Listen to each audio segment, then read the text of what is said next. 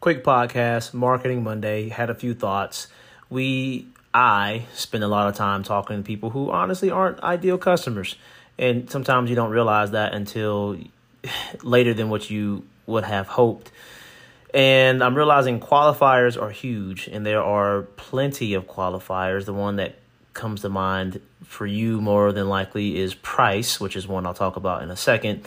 But then you have other questions like certain forms people have to fill out, certain certain questions within that form. Uh, you've got asking for phone numbers, asking for email addresses. Sometimes, yes, you can. You can ask for a small payment.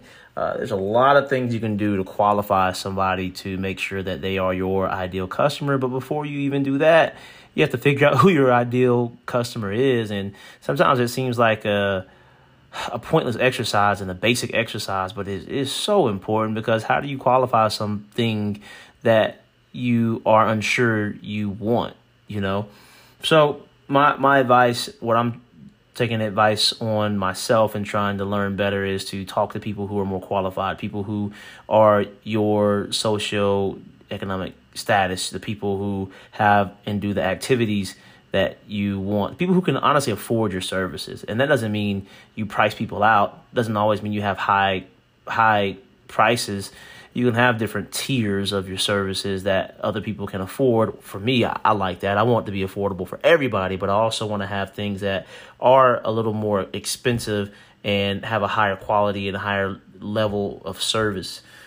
So, all that being said, let's talk to people that we actually want to talk to that are our ideal customers, whether we are posting on social media, whether we are posting uh, or talking face to face, one to one, on the phone, wherever it may be. Second thing that comes to mind is is this. Uh, again, the ideal buyer has to be somebody who can afford your services. Man, you know how exhausting it is to talk to people who cannot pay for what you want and going through uh, a thousand different questions and a thousand different answers. And for sure, you, the data is good. I actually like the data. I like listening. Uh, after a certain a certain number of questions and answers and objections, you realize like, oh, okay, you just either there's there's a fear and someone blocking their themselves from making an investment, no matter how small, no matter how big, and other times it's this person really just can't afford the services, and it's tough as a business person to to spend your most of your time on people who can, but it, it's it's what's needed, especially if you're just starting out.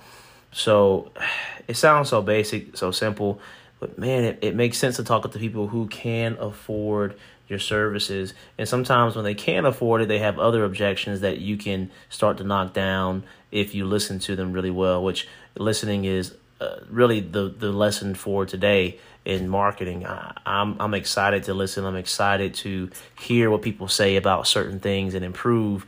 And sometimes it's very subtle. Sometimes there are signals and subtleties that we can overlook, but are super duper important. Like a parent saying, "Oh, this is too far of a drive for me," oh, this person does this over here.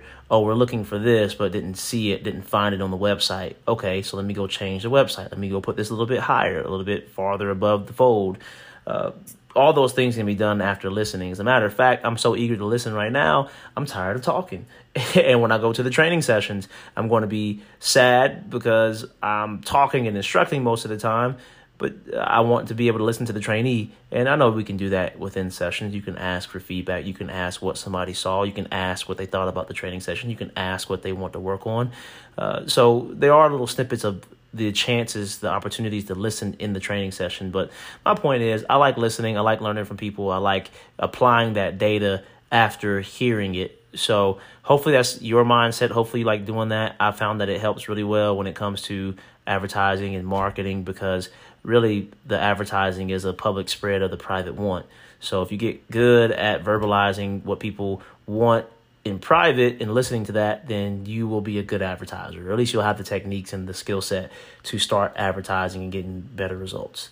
Thanks. That was Marketing Monday. Hope you guys are having a great day, and I'll talk to you again soon.